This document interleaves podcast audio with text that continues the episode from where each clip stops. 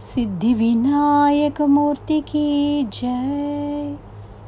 सदाशिवसमारम्भां शङ्कराचार्यमध्यमाम् अस्मदाचार्यपर्यन्तां वन्दे गुरुपरम्परां श्रुतिस्मृतिपुराणानामालयं करुणालयं नमामि भगवत्पादशङ्करं लोकशङ्करम् अपारकरुणासिन्धुं ज्ञानतं शान्तरूपिणं श्रीचन्द्रशेखरगुरुं प्रणमामि मुदान्वकम् नारायणं नमस्कृत्य नरं चैव नरोत्तमं।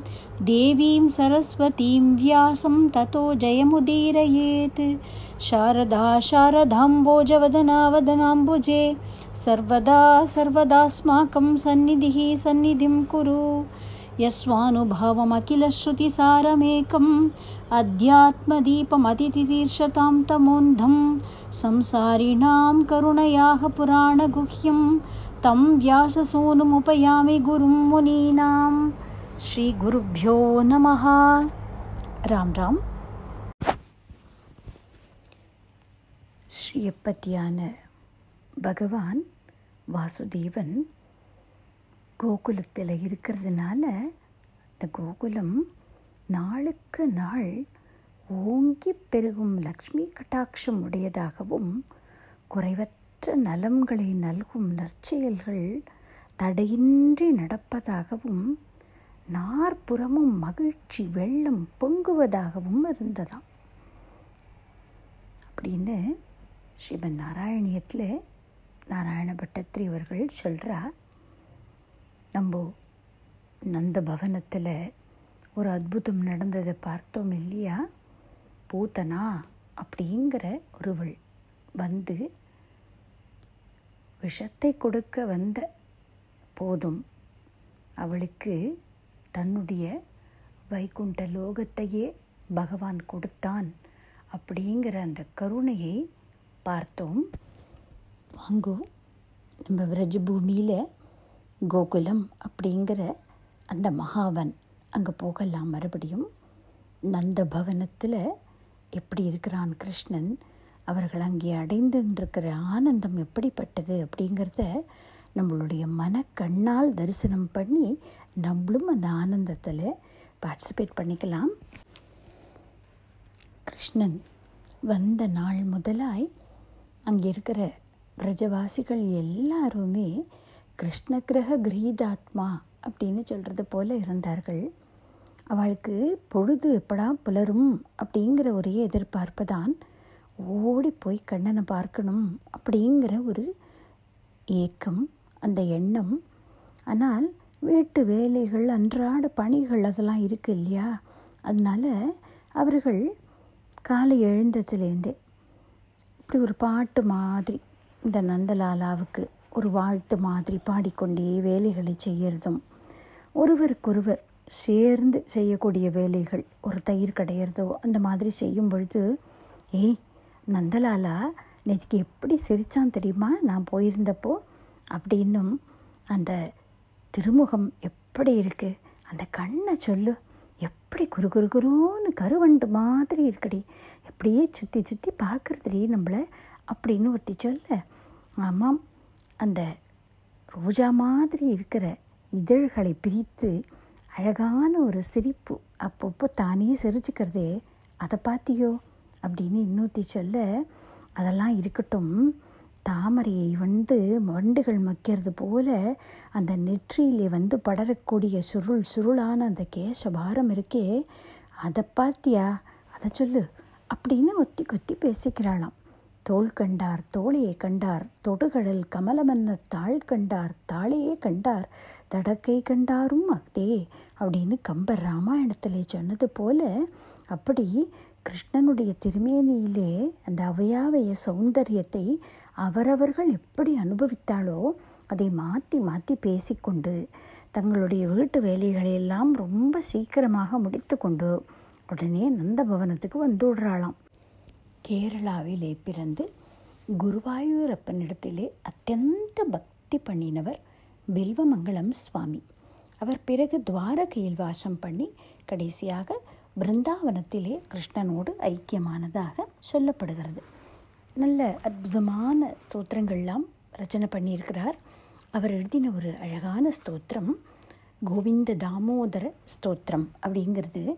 அதில் ஒவ்வொருத்தரும் எப்படி கிருஷ்ணனை அனுபவித்தாள் அப்படிங்கிறதே ரொம்ப அழகாக சொல்லிகிட்டே வரா.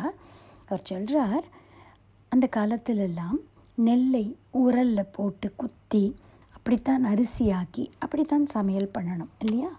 அப்போது ரெண்டு மூணு பேராக சேர்ந்து அந்த வேலையை செய்வார்களாம் பாடிக்கொண்டே. அப்போது அந்த கஷ்டம் தெரியாமல் இருக்கும் அந்த வேலையோட கஷ்டம்.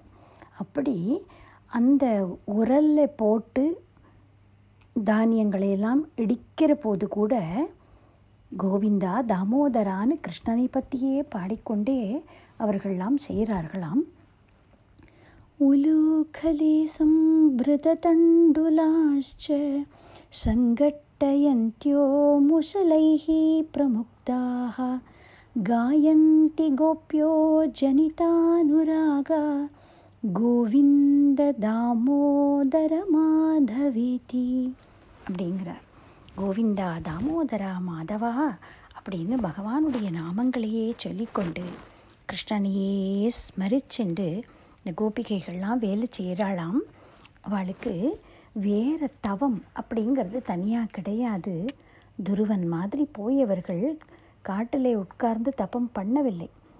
மற்ற யோகீஸ்வரர்கள் போல ஒரு யோகம் அப்படிங்கிற மார்க்கத்திலே இருந்து யமம் நியமம் ஆசனம் பிராணாயாமம் பிரத்யாகாரம் தாரணா அப்படின்னெல்லாம் எதுவும் சாதனை பண்ணலை அவர்கள். அவர்கள் தங்களுடைய வீட்டு வேலைகளை செய்து கொண்டு தங்களுடைய குடும்பத்தாரை கவனித்து கொண்டு அப்படி இருந்த சாதாரண குடும்ப பெண்கள் தான். பிறகு இந்த கோபிகைகளுக்கு என்ன இவ்வளவு பெருமை? கிருஷ்ணனை ஸ்மரிக்கும் பொழுதெல்லாம் கோபிகா ஜீவன ஸ்மரணம் கோவிந்தா கோவிந்தா அப்படின்னு சொல்கிறோமே எப்படி இவர்கள் இந்த ஒரு நிலையை அடைந்தார்கள் அப்படின்னால் ஸ்மரணம். தைல தாரை மாதிரி அவர்கள் என்ன வேலை செய்து கொண்டிருந்தாலும் இடைவிடாத ஸ்மரணம். பிரகலாதன் பக்தியுடைய நவ விதங்களை சொல்லும் பொழுது ஸ்ரவணம் கீர்த்தனம் விஷ்ணோகோ ஸ்மரணம் பாதசேவனம் அர்ச்சனம் வந்தனம் தாஸ்யம் சக்கியம் ஆத்ம நிவேதனம் அப்படின்னு ஒன்பது விதம் சொல்கிறாரு இல்லையா? இந்த ஒன்னொன்றுலேயுமே உள்ளீடாக இருக்க வேண்டிய ஒரு விஷயம் இந்த ஸ்மரணம் விஷ்ணுஹோ ஸ்மரணம். இதை எல்லாத்தோடையும் சேர்த்துக்கணும் அப்படின்னு மகான்கள் சொல்லுவாள் ஸ்ரவணம் அப்படின்னால் பகவானுடைய கதைகளை கேட்கும் பொழுதே அவனுடைய ஞாபகம் வரணும் நமக்கு. அவனை ஸ்மரித்து கொண்டே அந்த கதைகளை கேட்கணும். கீர்த்தனம்னா வெறுமன சபை கைதட்டுறதா அப்படிங்கிறதை பார்த்துண்டு பண்ணக்கூடிய கீர்த்தனமாக இருக்கக்கூடாது. கிருஷ்ணனை பற்றி பாடும் பொழுதே மனசால் நம்ம கிருஷ்ணனோடு ஒன்றி போய் பாடணும். அப்படி ஸ்ரவணம் கீர்த்தனம் அப்படிங்கிற இந்த எல்லா மார்க்கமுமே ஸ்மரணம் அப்படிங்கிற விஷயத்தோடு சேர்ந்து சேர்ந்து இருந்தால் அதற்கு பலன் அதிகம் அப்படின்னு மகான்கள் சொல்லுவார்கள். அந்த ஸ்மரணம்ங்கிறதோ சர்வ சுலபமாய் கோபிகைகளுக்கு இடைவிடாது. மூச்சு விடுறது போல கிருஷ்ண ஸ்மரணமே இருந்தது கடைசி வரை. அதுதான் அவர்களுடைய தவம். அதைத்தான் நீங்கள் அழகாக வில்வமங்கலம் சுவாமி சொல்லியிருக்கிறார். அப்படி கோபிகைகள் அனுபவிக்கிறாளாம். யசோதை எப்படி அனுபவிக்கிறா? கிருஷ்ணனை மடியில் போட்டுண்டு பாலூட்டி தாலாட்டி எல்லாம் பண்ணும் பொழுது இந்த அழகான மெல்லிய ஒரு புன்னகை மந்தகாசம் எப்போதும் இருக்கும் கிருஷ்ணனோட முகத்தில். அந்த திருமுகத்தை பார்த்து பார்த்து பிரம்மானுபவத்தை அடைந்தாளாம் யசோதை. அப்படின்னு நாராயண பட்டத்திரியும் சொல்கிறார் இந்த கோவிந்த தாமோதர ஸ்தோத்திரத்திலையும் வில்வமங்கலம் சுவாமியும் சொல்கிறார் லக்ஷ்மிகாந்தனான ஹே பிரபோ உன்னோட இந்த குட்டி சரீரத்தை தன்னுடைய மடியிலே போட்டுக்கொண்டு உன்னை கொஞ்சி தாலாட்டி சீராட்டி இதெல்லாம் பண்ணும் பொழுது யசோதா அனிர்வச்சனீயமான ஒரு பிரம்மானந்தத்திலே திளைத்தாள். அவள் பிரேமையோடு உன்னை கொஞ்சி கொஞ்சி கோவிந்தா தாமோதரா மாதவா அப்படின்னெல்லாம் சீராட்டினாளே அப்படின்னு சொல்கிறார் கோபிகை ஒட்டி கண்ணனை பார்க்க வரும்பொழுது சொல்கிறாளாம் இங்கே பாரு குழந்தை என்னையே பார்க்குறான்டி இப்படி ஒத்து பார்க்குறான் பாரு. அவனுக்கு என்ன ரொம்ப பிடிச்சிருக்குன்னு நினைக்கிறேன் அப்படின்னு சொல்லிக்கிறாளாம். இன்னொருத்தி சொல்கிறாளாம் இல்லை இல்லை அவன் என்ன பார்த்தனா சிரிக்கிறான். எப்படி சிரிக்கிறான் பாரு? கண்ணா நந்தலாலா அப்படின்னு கொஞ்சறாளாம். இன்னொருத்தி ரெண்டு கையையும் நீட்டிண்டு நந்தலாலா வா வா வா வா வா ஓடி வா அப்படின்னு கூப்பிடுறாளாம். இப்படியெல்லாம் கண்ணனை விதம் விதமாக அணைத்து கொண்டும் கொஞ்சியும் அவனுடைய பேரழகை அள்ளி பருகியும் விதவித விதமாய் அவர்கள் கண்ணனை அனுபவித்தார்கள் அப்படின்னு பல மகான்களும் சொல்லியிருக்கிறா.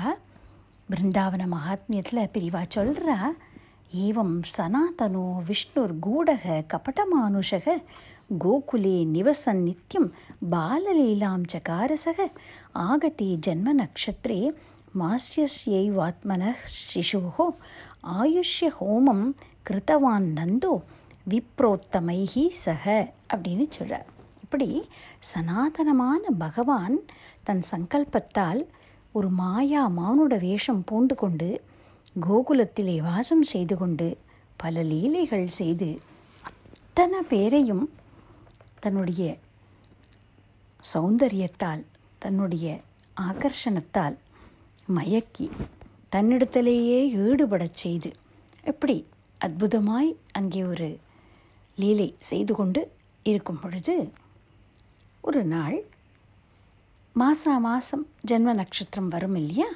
அப்படிப்பட்ட ஒரு ஜென்ம நட்சத்திரம் வந்தது. கிருஷ்ணனுக்கு இப்போ ஒரு மூணு மாதம் ஆயிடுது.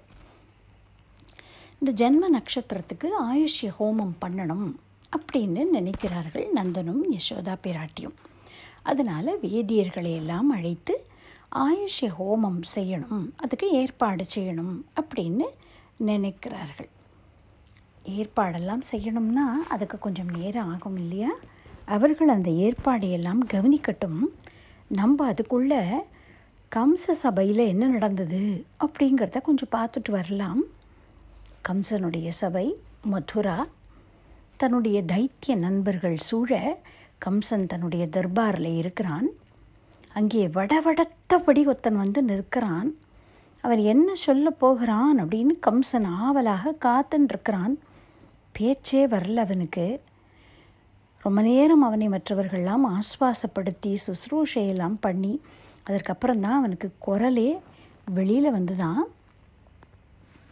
இவன் யார் அப்படின்னால் கம்சனால் அனுப்பப்பட்டவன்.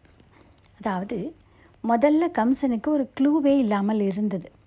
தன்னை கொல்ல போகிறவன் ஏற்கனவே பிறந்தாச்சாமே. அம்பிகை எப்படி சொல்லிட்டு போனாளே. அப்படின்னு ஒரு குழப்பத்திலே இருந்தான்.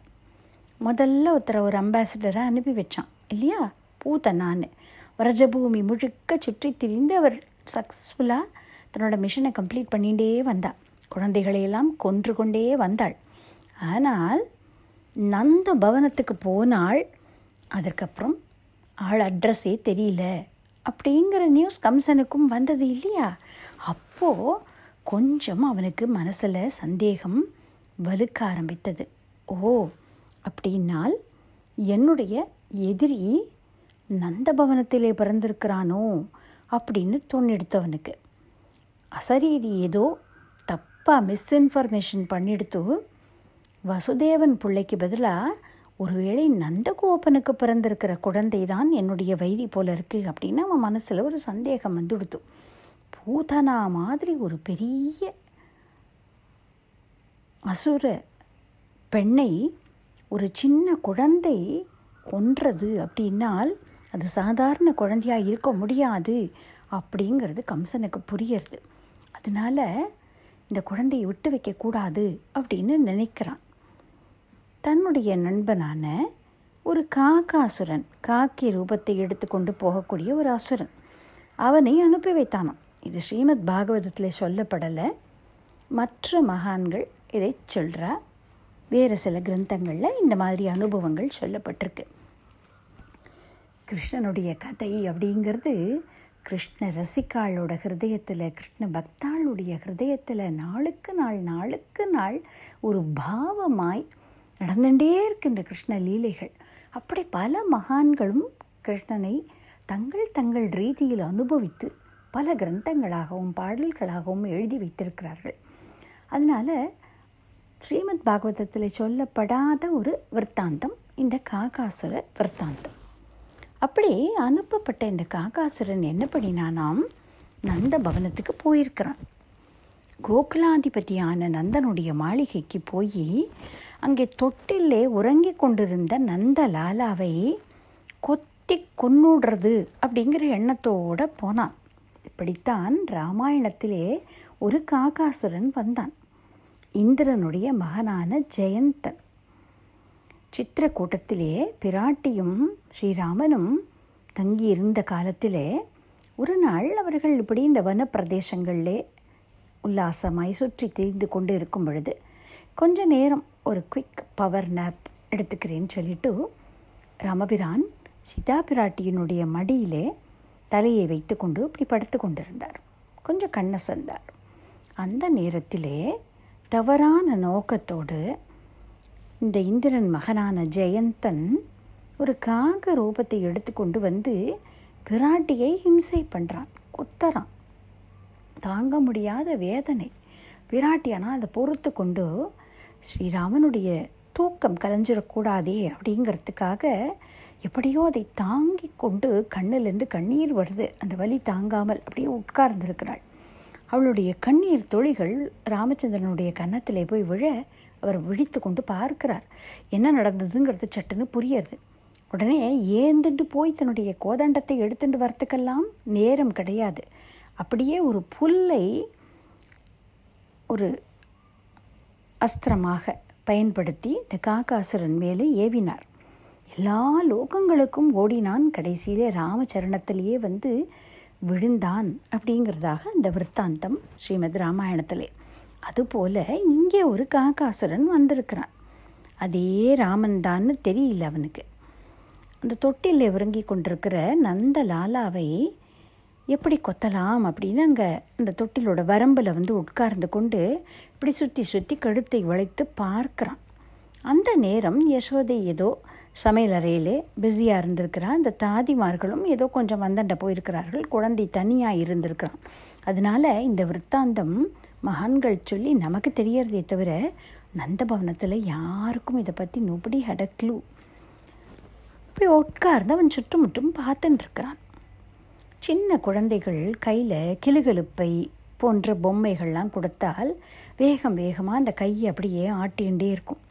அந்த ஆட்டிகிட்டே இருக்கும் பொழுது பட்டுன்னு அந்த கையிலேருந்து அந்த பொம்மை தெரிச்சு கீழே போய் விழுந்துடும் ஏன்னா அவர்களுக்கு அந்த கிரிப் இருக்காது. அது மாதிரி இந்த காக்காசுரனை கழுத்தை பிடித்து கிளுகிழுப்பை விட்டறிவது போல கண்ணன் தூக்கி எறிஞ்சானான் அந்த அவன் தூக்கி போட்ட வேகத்திலே நந்த பவனத்திலிருந்து ஸ்ட்ரெயிட் இப்படி ஒரு கேரம் போர்ட் காயின் அடித்தா போய் பாக்கெட்டில் விடுற மாதிரி இந்த காக்காசுரன் ஸ்ட்ரெயிட்டாக வந்து கம்ச சபையில் வந்து வடையர்னு கீழே விழுந்திருக்கிறானாம் அதனால தான் இவ்வளவு நேரம் ஆயிருக்கு அவனை ஆஸ்வாசப்படுத்துறதுக்கு दरियवतार महाबल को वो एक ही कर मेरो गर्भ हयो அப்படின்னு சொல்கிறான் நம்ம அவன் கம்சா யாரோ ஒரு மகாபல பராக்கிரமசாலி அவதாரம் பண்ணியிருக்கிறான்ப்பா சாதாரண குழந்தைன்னு நினச்சிக்காத. ஒரே கையில் என்னை பிடிச்சி என்னோட குரல் வழியை பிடித்து தூக்கி எறிஞ்சுட்டான் அப்படின்னு இன்னும் அந்த அதிர்ச்சி நீங்காதவனாய் அவன் சொல்கிறானாம் கம்சனுக்கு இப்போ சந்தேகம் அதிகமாகிறது. நிச்சயமாய் இவன் என்னை கொல்ல வந்த எதிரிதான் அப்படின்னு அவனுக்கு தோன்றது. சூரதாஸ் சொல்கிறார் சூரதாஸ் பிரபு கம்சனி கந்தனு பக்தஹேத்து அவதாருதல்யோ? கம்ச நிகந்தனன் தான் என் பிரபு. கம்சனுக்கு இவன் வைரிதான். ஆனால் அவன் வந்தது கம்சனை சம்ஹாரம் பண்ணுறதுக்காக இல்லை. பக்தர்களுக்காக வந்திருக்கிறான். கருணாமூர்த்தியான என் கண்ணன் அப்படின்னு சூரதாசர் ரொம்ப அழகாக இந்த விஷயத்தை தன்னுடைய பாடல்லே வெளிப்படுத்தியிருக்கிறார். அப்படி கம்சனுடைய பயம்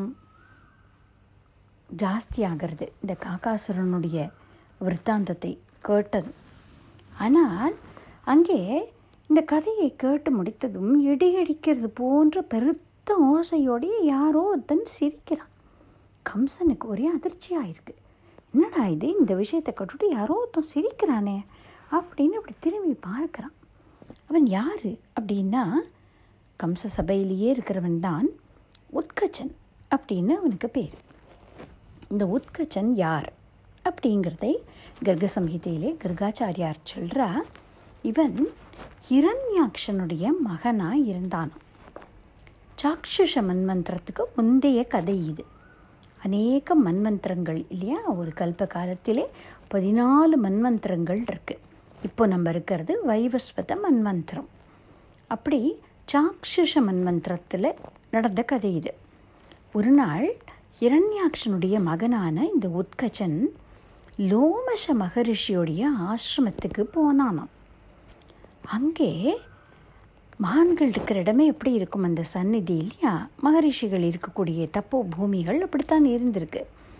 அமைதியும் சாந்தியும் ஒரு அலௌகிகமான அழகும் அங்கே நிறைஞ்சு இருந்திருக்கு. விரக்ஷங்கள் விரக்ஷங்களை சுற்றின்னு இருக்கிற அழகான பச்சை பசேல் இருக்கிற கொடிகள் ஆனந்தமாய் அங்கே விளையாடின்னு இருக்கக்கூடிய மான் குட்டிகள் மயில்கள் சின்ன சின்ன முயல் குட்டிகள் கீச் கூச்சென்று சந்தோஷமாய் தங்களுடைய குரலை பாடிக்கொண்டு பறந்துருக்கிற பறவைகள் அப்படின்னு ரம்யமாக இருக்கும் இல்லையா அந்த சூழ்நிலை. அசுர சக்திகளுக்கு இந்த மாதிரியான அழகான ஒரு டிவைன் என்விரான்மெண்ட் பிடிக்காது. அதை கெடுக்கணும் அப்படின்னு நினைக்கிறது அவர்களுடைய ஸ்வபாவம் இல்லையா? அதனால் இந்த உத்கச்சன் அந்த லோமச மகரிஷியோட ஆசிரம பகுதிகளுக்கு வந்தபோது அங்கே விளங்கின அந்த அமைதியும் சாந்தியும் அவனால் சகிக்க முடியாததாக இருந்ததாம். எப்படியாவது இது கெடுக்கணும் அப்படின்னு தோன்றது. உடனே அங்கே இருந்த அழகான விரக்ஷங்களையும் கொடிகளையும் பிடுங்கி எறிந்தானாம். மகா காருண்ய நிதியான மகரிஷியால் வாய் பேச முடியாத இந்த தாவர வர்க்கங்களுக்கு இவன் பண்ணக்கூடிய கொடுமைகளை தாங்க முடியல. நம்ம பார்த்துருக்கிறோம் மான்கள்லாம் கருணையே வடிவானவர்கள். எந்த ஒரு உயிர் துன்பப்படுகிறது அப்படின்னாலும் அவர்களால் அதை தாங்க முடியாது. வாடிய பயிரை கண்டபோதெல்லாம் வாடினேன் அப்படின்னு சொன்னவர்கள் மகான்கள். அதனால் அகஸ்மாத்தாக அவருடைய வாயிலிருந்து ஒரு சாபம் பிறந்தது. விதேகோ பவ துர்மதே அப்படின்னு சபித்தார். அப்படின்னால் சரீரமற்றவனாக ஆக கடவாய் அப்படின்னு சாபம் கொடுத்துட்டார். அவர் அப்படி சாபம் கொடுத்ததும் ஒரு நாகம் எப்படி தன்னுடைய சட்டையை உரிக்குமோ அதுபோல உத்கச்சனுடைய பருத்த ஸ்தூல சரீரம் கழண்டு விழுந்ததாம். அவனுடைய பலமெல்லாம் குன்றி போச்சு நடுங்கி போனான் அந்த அசுரன். மகரிஷியோட மகிமை அவனுக்கு புரிந்தது. உடனே அவருடைய திருவடிகளிலே விழுந்து வணங்கி மன்னிப்பு கேட்டான். மறுபடியும் தனக்கு தேகம் ஏற்பட வேணும் அப்படின்னு பிரார்த்தனை பண்ணினான்.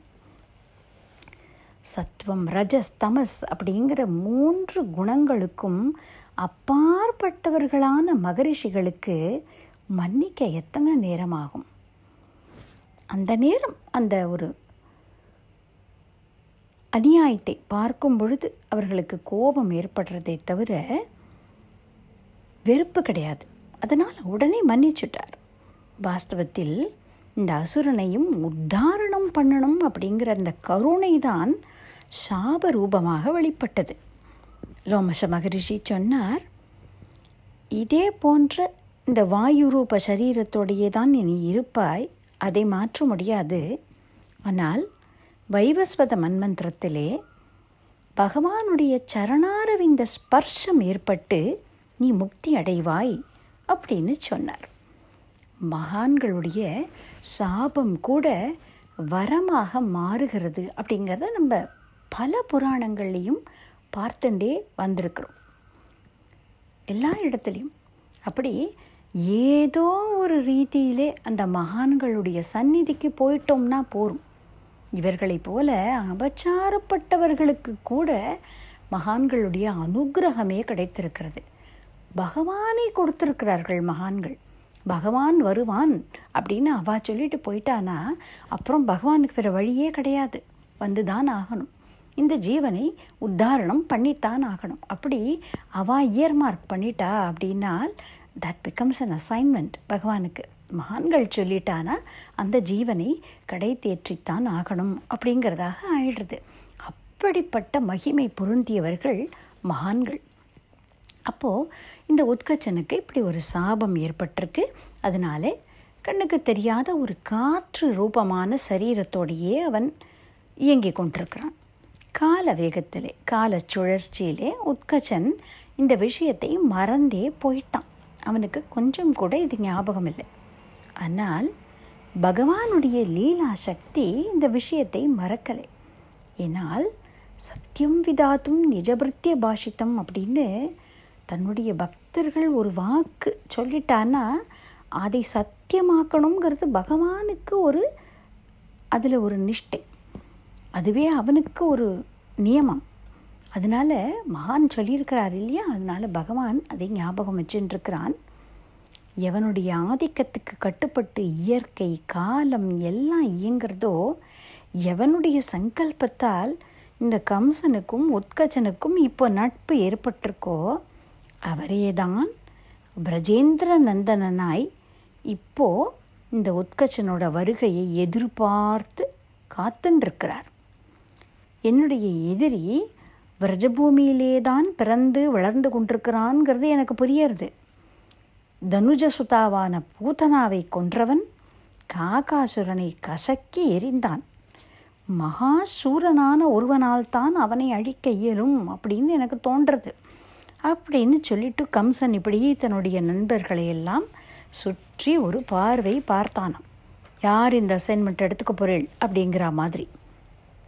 ஏற்கனவே கொழுந்துவிட்டு எரியக்கூடிய தீயில் மேலும் நெய் வார்த்தது போல உத்கச்சனோட அகங்காரத்துக்கு இது மேலும் வலு சேர்ப்பது போல இருந்தது இந்த ஒரு அனௌன்ஸ்மெண்ட் உடனே அவன் கையை உயர்த்தினான். நான் போகிறேன் அப்படின்னு சொன்னான். சரி அப்படின்னு கம்சனும் ஆகை கொடுத்தான். இப்போ நம்ம நந்த கோகுலத்துக்கு மறுபடியும் வருவோம். நந்த கோகுலத்தில் அப்போ என்ன காலம் அப்படின்னால் சரத்காலமும் ஹேமந்த ருத்துவும் சந்திக்கக்கூடிய காலம். அதாவது மழைக்காலமும் குளிர்காலமும் சந்திக்கக்கூடிய காலம். கிட்டத்தட்ட இதே பீரியட்னு வச்சுப்போமே கார்த்திகை மாதம் ஏன்னா கார்த்திகை மார்கழி இந்த மழை முடிந்து குளிர் தொடங்குற அந்த காலம். அழகான ஒரு இனிய காலை பொழுது. நான்கு ஜாமும் இந்த கண்ணனுடைய திருமேனி அழகை பருகி கொண்டிருந்த இரவு பெண் சூரிய நாராயணன் வந்துருவாரே அப்படின்னு இந்த அருணோதயத்தை பார்த்து நாணி ஓடி ஒளிந்து கொண்டாளாம். அப்படி அவள் ஓடும் பொழுது அவள் கழுத்திலிருந்து கழன்று விழுந்த முத்து மாலை சிதறினது போல அங்கங்கே பனித்துளிகள் போர்த்தி கொண்ட மரங்கள் சூழ்ந்து நிற்கிறதாம் அந்த விரஜபூமியில். பலவிதமான பூக்களுடைய சுகந்தத்தை ஏந்தி கொண்டு தென்றல் காற்று மென்மையாக வீசிக்கொண்டிருந்தது. மூன்று மாதங்கள் பூர்த்தியாகி இன்றைய தினம் நந்தலாலாவுடைய ஜென்ம நட்சத்திரம் வந்துடுத்து நந்தனும் யசோதையும் ஏற்பாடு பண்ணிட்டு இருந்தாருன்னு சொன்னோம் இல்லையா? அந்த மகோன்னதமான தினம் வந்துடுத்து நந்தலாலாவின் ஜன்ம நட்சத்திர வைபவம். ஆயுஷ்ய ஹோமம் பிரம்மண போஜனம் இதெல்லாம் ஏற்பாடாயிருக்கு. வேதியர்களை எல்லாம் வரவேற்பதற்காக அதிகாலையிலேயே குளித்து தன்னுடைய அனுஷ்டானங்களை எல்லாம் முடித்துக்கொண்டு தோரண வாயிலே போய் காத்துண்டு நிற்கிறார் நந்தகோபர். ஹோமத்துக்கான ஏற்பாடுகள் விருந்து வரக்கூடிய விருந்தினர்களுக்கு உபச்சாரத்துக்கான சாமகிரிகள் இப்படி எல்லா ஏற்பாடுகளையும் யசோதையும் ரோஹிணியும் மேற்பார்வை பார்த்து கொண்டிருக்கிறார்களாம். ஏன்னா அநேகம் தாதியர்கள் அவர்களுக்கு உண்டு. அவரெல்லாம் அந்த வேலைகளில் ஈடுபட்டுருக்கிறார்கள். இவர்கள் மேற்பார்வை பார்த்து கொண்டிருக்கிறார்கள். இந்த தாதிகள் கண்ணனுடைய தொட்டிலை சுற்றி காவல் இருக்கிறார்களாம். ஏன்னா யசோதை இங்கேயும் எங்கேயும் போயின்னு இருக்கிறாள் இல்லையா? அதனால்.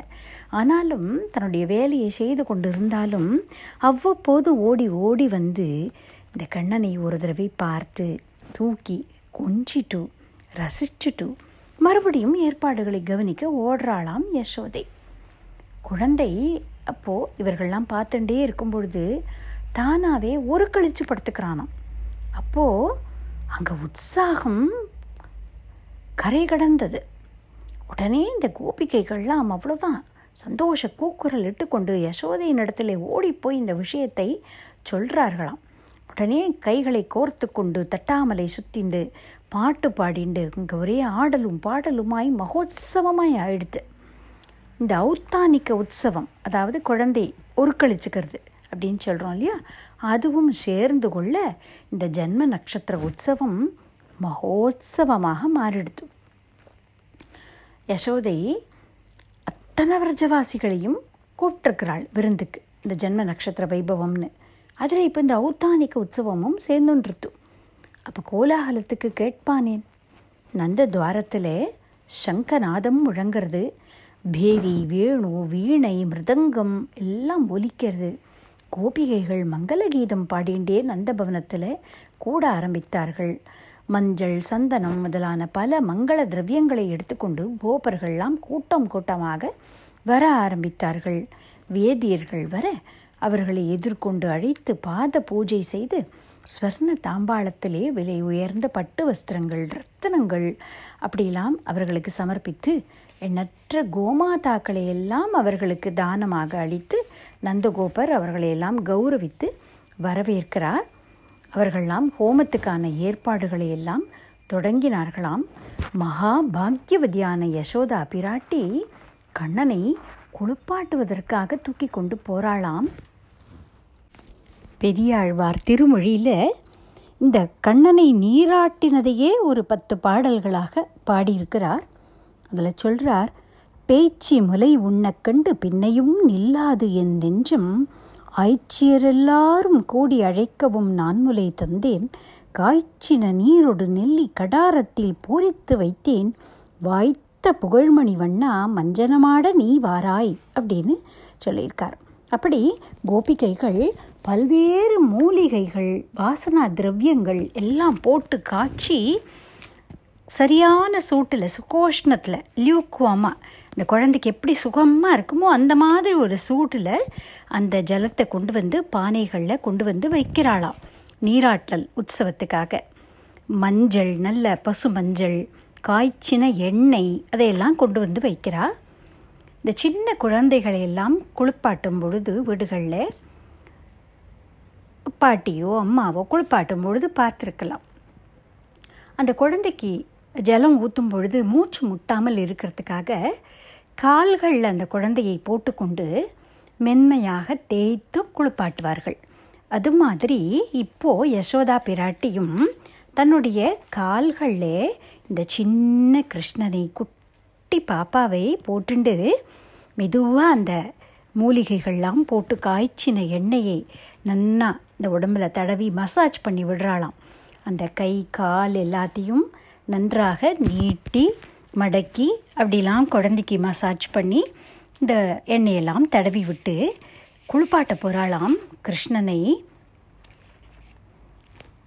பிருந்தாவன மகாத்மியம் சொல்கிறது எவனுடைய ஸ்ரீ பாத தீர்த்தமாய் பிரவகித்து வந்த விஷ்ணுபதி அப்படிங்கிற கங்கையை பரம பிரேமையோடு தன் சிரசிலே தரித்து கொண்டு மகாதேவன் கங்காதரராய் ஆனாரோ எந்த ஸ்ரீசரணங்களை பரமேஷ்டியான பிரம்மா நித்தியமும் பூஜை பண்ணுறாரோ எந்த திருவடிகளை வேத மாதா தேடிக்கொண்டே இருக்கிறாளோ எந்த திருவடிகளை சரணாகதி பண்ணி மகனீயர்கள் பாகவதர்கள்லாம் நிர்பயமாய் வாழறாளோ அந்த சர்வேஸ்வரன் ஸ்ரீ கிருஷ்ணன் தன் மகிமைகளையெல்லாம் மறந்து இங்கே இந்த யசோதையோட காலில் படுத்துன்னு இருக்கிறானே எவனுடைய கட்டை விரலுக்கு பிரம்மாவுடைய கமண்டல தீர்த்தம் போரலையோ அந்த ஜலம் அந்த கட்டவிரலை நினைச்ச ஜலம் இன்று பரியந்தம் ஆகாயம் பூமி பாதாள லோகம் மூன்றையும் பாவனம் பண்ணிக்கொண்டு பற்றாத ஜீவ நதியாக கங்கா அப்படின்னு பிரவகித்து ஓடின்றிருக்கோ அந்த கிருஷ்ணனை ஒரு பானை ஜலத்தில் குளிப்பாட்டிடலாம் அப்படின்னு யசோதை தன் காலில் போட்டுருக்கிறாள் இந்த குழந்தையும் அவள் காலை கட்டிண்டு படுத்துன்னு இருக்கிறானே இந்த யசோதையை போல ஒரு அம்மா உண்டா? அம்மானாலே நினைவுக்கு வருபவள் யசோதை தானே அவளை போல மகாபாகியவதி வேறு யார் உண்டு? இதை பார்த்து மலைக்காத மகான்களே கிடையாது. ஈரேழு புவனங்கள் படைத்தவனை. ஈரேழு புவனங்கள் படைத்தவனை. கையில் ஏந்தி சீராட்டி பாலூட்டி தாலாட்ட நீ என்ன தவம் செய்தனை?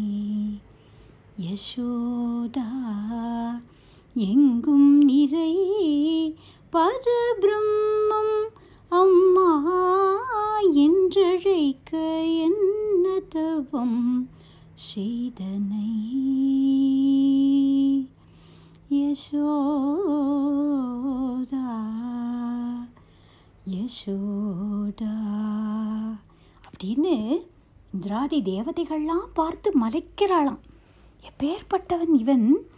இவன் இப்படி சின்னஞ்சிறியவனாய் எளியவனாய் பரம சௌலபியத்தோடு இந்த யசோதைக்கு கிடைச்சானே அப்படின்னு எல்லாரும் ஆச்சரியப்படுறார்கள்.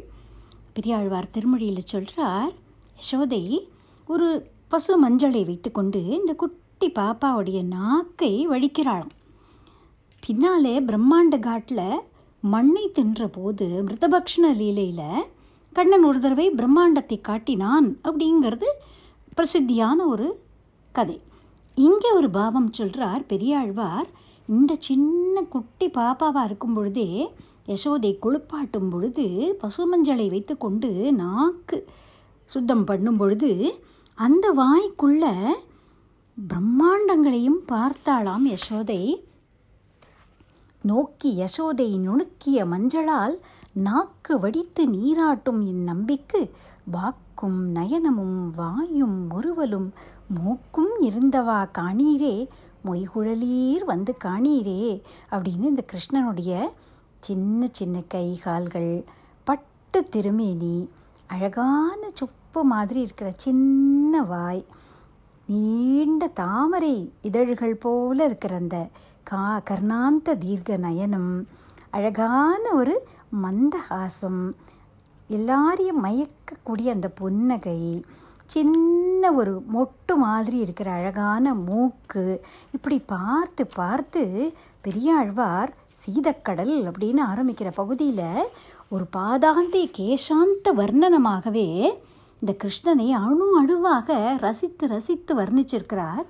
அந்த நகங்கள் முத்தும் பவழமும் சேர்த்து தத்தி பதித்தார் போல அப்படி அழகாக இருக்கிற அந்த நகங்கள் அந்த சின்ன திருவடி தாமரை புஷ்பம் போல இருக்கிற அந்த உள்ளங்கால் அப்படியே ஒரு ஒரு அணு அணுவாய் விவரிச்சுண்டே வரார். அதில் சொல்கிறார் கையும் காலும் நிமிர்த்து கடார நீர் பைய ஆட்டி பசுஞ்சிறு மஞ்சளால் ஐயனா வழித்தாளுக்கு அங்கு ஆந்திட வையம் ஏழும் கண்டாள் பிள்ளை வாயுளே அப்படின்னு.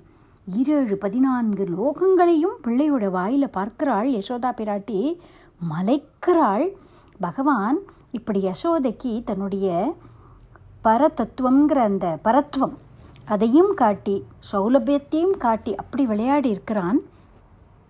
மலைத்தவள் ஒரு நிமிஷம் நினச்சாளாம். இந்த ஜன்மதின உற்சவம் அப்படிங்கிறதுக்காக ஏற்பாடுகளில் அப்படியே காத்தாலேருந்து சுழண்டு சுழண்டு வேலை பார்த்துட்டே இருக்கோம் இல்லையா? அதனால நம்மளுக்கு ஏதோ தலை சுத்தல் மாதிரி வந்திருக்கு போல இருக்குது அதுதான் ஏதோ ஏதோ நம்மளுக்கு ஒரு ஹாலுசினேஷன் மாதிரி ஆறுது அப்படின்னு நினச்சிக்கிறாளாம் அடுத்த நிமிஷம். உடனே அந்த சின்ன சின்ன விரல்கள் குஞ்சு கை அதிலெல்லாம் பசு மஞ்சளை தடவி குளிப்பாட்டுறாளாம். இப்படி இந்த நீராட்டின பாங்கை இருபத்தோரு பாடல்களாக வர்ணிச்சிருக்கிறார் பெரியாழ்வார். அதில் சொல்கிறார் அந்த அழகான கணுக்கால் சின்ன உருண்ட ஒரு பால் மாதிரி இருக்கிற அந்த முழங்கால்கள் இப்படி கொஞ்சம் கொஞ்சமாக தேய்த்து குளிப்பாட்டுறாள் இல்லையா யசோதை. இந்த தொடை பகுதி இருக்கு இல்லையா அதே யசோதை குளிப்பாட்டுறாளாம். பெரியாழ்வார் மலைத்து போகிறார். யாரை இவள் இப்படி காலில் போட்டுண்டு குளிப்பாட்டின்னு இருக்கிறாள்?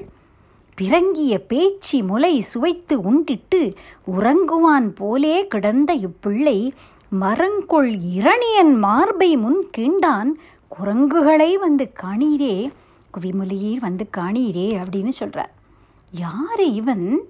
முன்னொரு சமயம் அகங்காரம் கொண்டு எழுபத்தி ரெண்டு சத்துரயுகங்கள் ஆட்சி பண்ணின இரண்யன் அப்படிங்கிற அந்த பெரிய அசுரன் சர்வ வல்லமை படைத்த அசுரன் அவனை எந்த தொடையில் போட்டுக்கொண்டு நகங்களால் கிழித்து எரிந்தானோ அந்த நிருசிம்மனை இப்போ தன் காலில் போட்டுண்டு இந்த யசோதை குளிப்பாட்டுறாளே அப்படின்னு ஆச்சரியப்படுறார் பெரியாழ்வார்.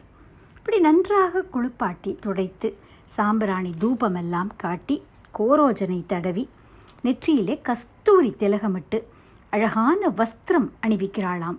அழகாக அலங்காரம் பண்ணி விடுறா சின்ன சின்ன நகைகள் போட்டு இந்த குழந்தைய அழகாக அலங்காரம் பண்ணுறாளாம் அழகுக்கு அழகு செய்தது போல இருக்குது கண்ணனுக்கு போட்டு விட்டதுனால அந்த ஆபரணங்கள் அழகை அடைந்தனவாம் அடுத்தது பிராமண போஜனம்.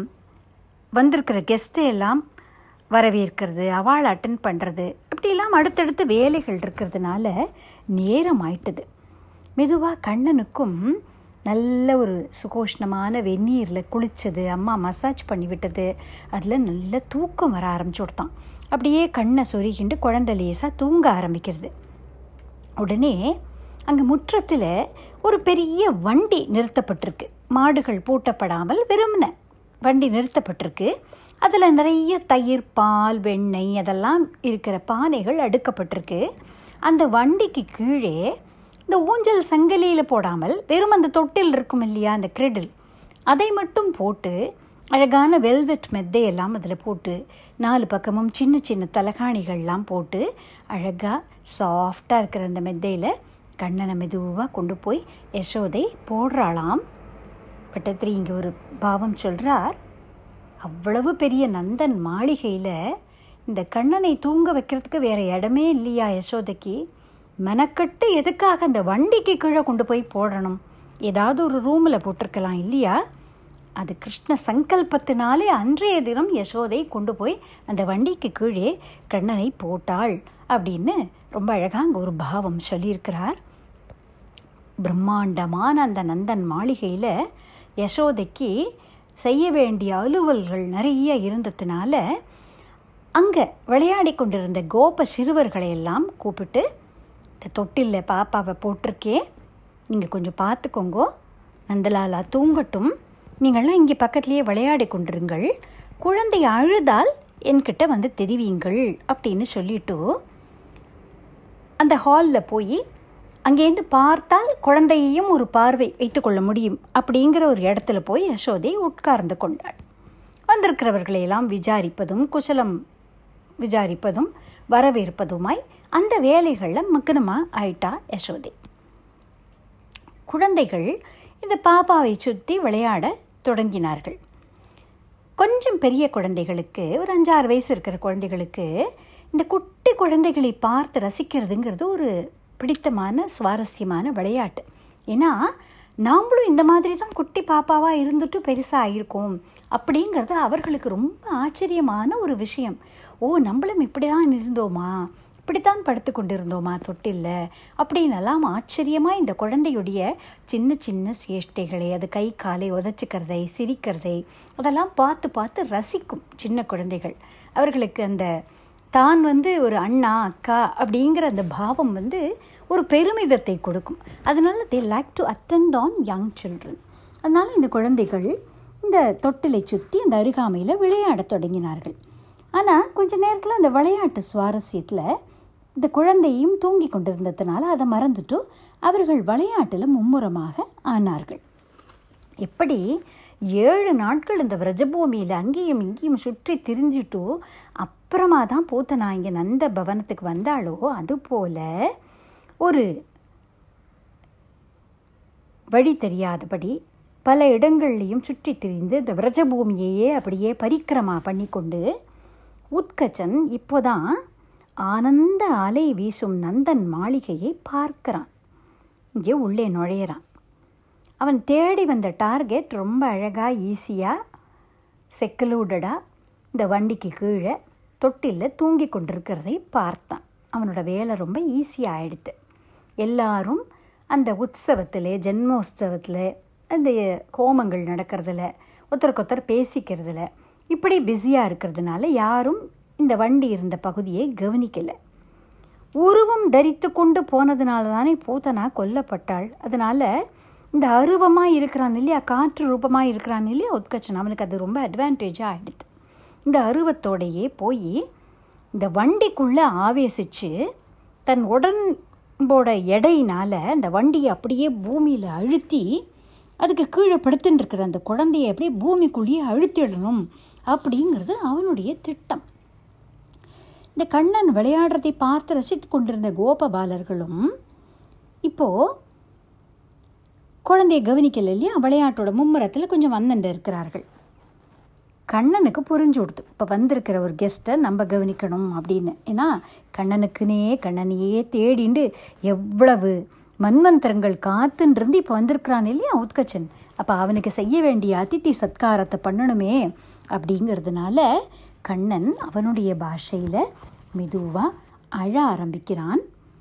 கோபிகைகள் கோபர்கள் யாராவது இந்த அழுகுரலை கேட்டு வந்தோடுறதுக்கு முன்னால் தன்னோட மிஷனை கம்ப்ளீட் பண்ணணுமே அப்படின்னு நினச்சிண்டு இந்த உத்கச்சன் வண்டியிலே ஆவேசிக்கிறான். சருமர் சருமர்னு இந்த வண்டி ஒலியோட நடுங்கிறது. ஏன்னா இந்த அசுரன் ஆவேசிச்சிருக்கான்.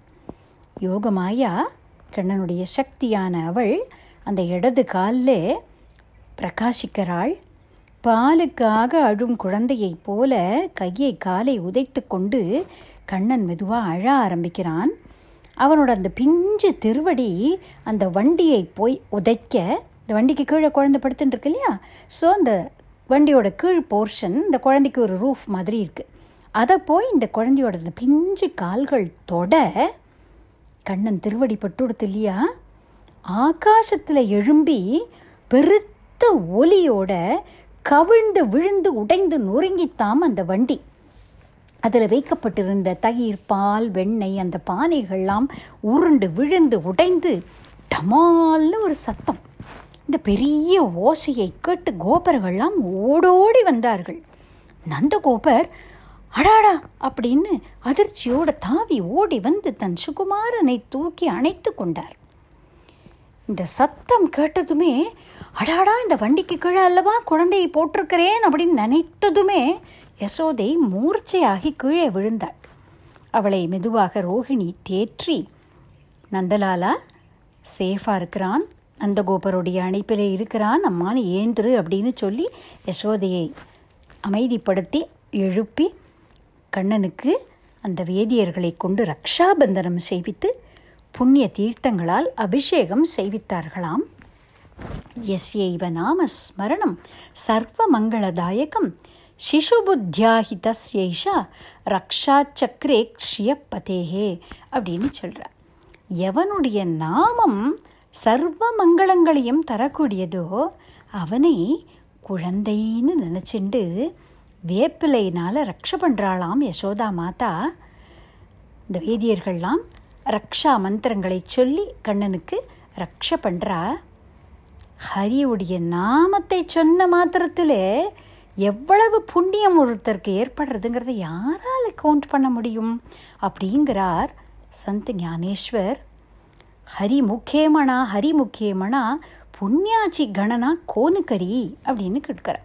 அப்படிப்பட்ட இந்த ஹரியை ஹரிநாமங்கள்னாலே ரக்ஷ பண்ணுறாளாம் அந்த வேதியர்கள்லாம். பகவானுடைய தாமரை தளம் போல இருக்கிற அந்த பிஞ்சு திருவடி பட்டு வண்டி எப்படி விழுந்து உடஞ்சது? நமக்கும் ஆச்சரியமாக இருக்கு இல்லையா? அதுக்கு சொல்கிற ஒரு பாவம் பக்தானாம் மிருது சித்தானாம் மிருதுர் எத் பாத பல்லவக ச ஏவ தீக்ஷ்ண சித்தானாம் துஷ்டானாம் வஜ்ர சன்னிபக அப்படின்னு.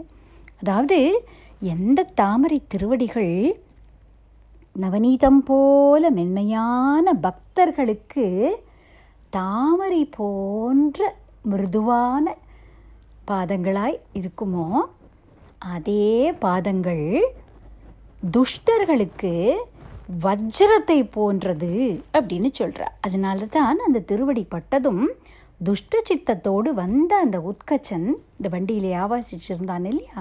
அது சுக்கு நூறாய் உடைந்தது. வயதான கோபர்கள்லாம் நந்தனை பார்த்து நந்தா உன் குழந்தைக்கு எத்தனை ஆபத்துகள் வந்துட்டே இருக்குப்பா. ஆனாலும் பாத்தியா இந்த மகனீயர்களுடைய ஆசீர்வாதம் அவனை ஒவ்வொரு தடவையும் காப்பாத்துறது அப்படின்னு சொல்கிறாளாம் அஹோ பாலசியத்தே நந்த. விபதக சந்தி கோட்டிஷக ததாபி சுபமாப்னோதி மகத்பிகி கிருதமங்கலக அப்படின்னு சொல்கிறான் நந்தனும் அதை ஆமோதிக்கிறார். ஆமாம் அது பரம சத்தியம் அப்படின்னு சொல்கிறாராம் வேதம் ஓதக்கூடிய அந்த வைதீக வித்யா சம்பன்னர்கள் என் குழந்தையை ஆசீர்வாதம் பண்ணுறதுனால தான் அவன் ஒவ்வொரு தடவையும் காப்பாற்றப்படுகிறான் அப்படின்னு நந்தகோபர் திருடமாக நம்புகிறார் இந்த விஷயத்தை ஸ்ரீமத் பாகவதத்திலையும் சுகாச்சாரியால் சொல்கிறா ஆனால் இப்படி இந்த வண்டி உடைந்து நொறுங்கித்து இல்லையா இந்த வண்டியிலே ஆவேசிச்சிருந்தானே உத்கச்சன். அவனுடைய சரீரம் அங்கே காணப்பட்டதா? பூத்தனாவுடைய சரீரம் எப்படி இருந்ததோ பல கூறுகளாக வெட்டி சம்ஸ்காரம் பண்ணினாலோ அப்படி இவனுக்கு ஒரு சம்ஸ்காரம் நடந்ததாக தெரியல. அப்படி இல்லை. ஏன்னா உத்கச்சனுடைய சாம்பல் கூட அங்கே இல்லையாம். என்ன ஆச்சாம்? வண்டி முறிஞ்சத்தில் அவனுடைய தேகம் நீங்கியது. ஏன்னா லோமச மகரிஷி வரம் கொடுத்திருந்தார் இல்லையா? பகவானுடைய திருவடி ஸ்பர்ஷம் என்று உனக்கு கிடைக்குமோ அப்போ உனக்கு முக்தி கிடைக்கும் அப்படின்னு சொன்னா இல்லையா? அதனால் இப்போ எம்பெருமானுடைய திருவடி பட்டதும் அவனுடைய தேகம் நீங்கினது. பாலகிருஷ்ணனை அவன் வணங்கினான். திவ்யாதி திவ்யமான நூறு குதிரைகள் பூட்டின ஒரு அற்புதமான திவ்ய விமானம் வந்ததாம். அதில் ஏறி அவன் கோலோகத்துக்கு போனானாம். ஏதுமே அறியாதவன் போல கிருஷ்ணன் பேசாமல் அந்த தொட்டிலில் படுத்துன்னு ஜசுதா ஜசுதா மதனகோபாலு சோவாவை அப்படின்னு சொல்கிறார் சூரதாசர். குழந்தையை தூக்கி அணைத்து கொண்டு முத்த மழை பொழிந்து என் கண்ணே அப்படின்னு மார்போடு அணைத்து கொண்டு யசோதை இந்த குழந்தையை மெதுவாக தூங்க பண்ணுறாளாம் कर सिर तर करी। श्याम मनोहर, अलख अधिक शोभावे।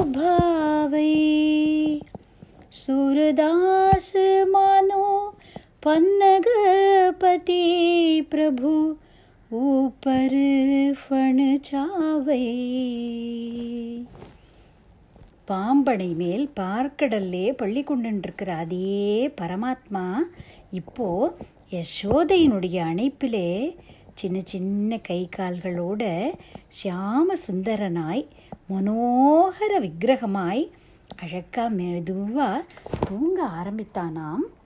மத்வ சம்பிரதாயத்திலே வந்த ஒரு பெரிய ஆச்சாரிய புருஷர் தமிழ்நாட்டிலே அவதாரம் பண்ணின ஒரு ஒப்பற்ற மகான்?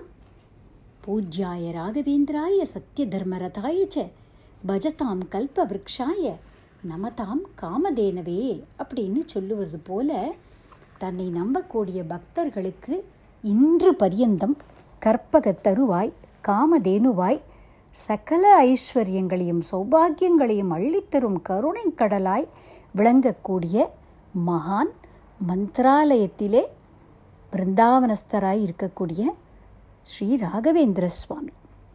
அவர் இந்த கிருஷ்ண சரித்திரத்தை தசமஸ்கந்தத்திலே சொல்லப்பட்டிருக்கக்கூடிய கிருஷ்ண லீலைகளை கிருஷ்ண சரித்திர மஞ்சரி அப்படின்னு ரொம்ப அற்புதமாய் எழுதியிருக்கிறார்.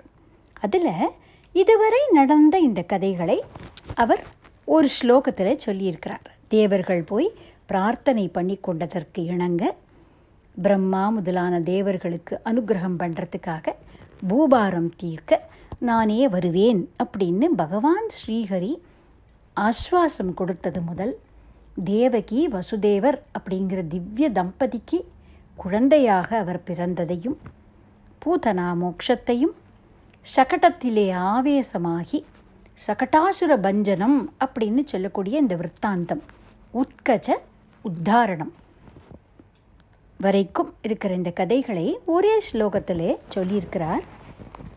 விஷ்ணு பிரம்மாதி தேவைகி க்ஷிதிபரஹரணே பிரார்த்திதக பிராதுராசீத் தேவக்கியாம் நந்தநந்தி சிசுவதவிகிதாம் பூதனாம் யோஜகான உத்தானௌத்சுக்கிய காலே ரத்தச்சரணகதம் ச ஆசுரம் பாதகாதைகி சக்கராவர்த்தம் ச மாத்ரா குரு ரிதி நிகிதோ பூதலே சோவதான்மான் அப்படின்னு சொல்கிறார் இந்த சகட பஞ்சனம் அப்படிங்கிற இந்த விற்த்தாந்தத்தை நாலாயிர திவ்ய பிரபந்தத்திலே பல ஆழ்வார்களும் தங்கள் பாடல்களே பாசுரங்களே பதிவு செய்திருக்கிறார்.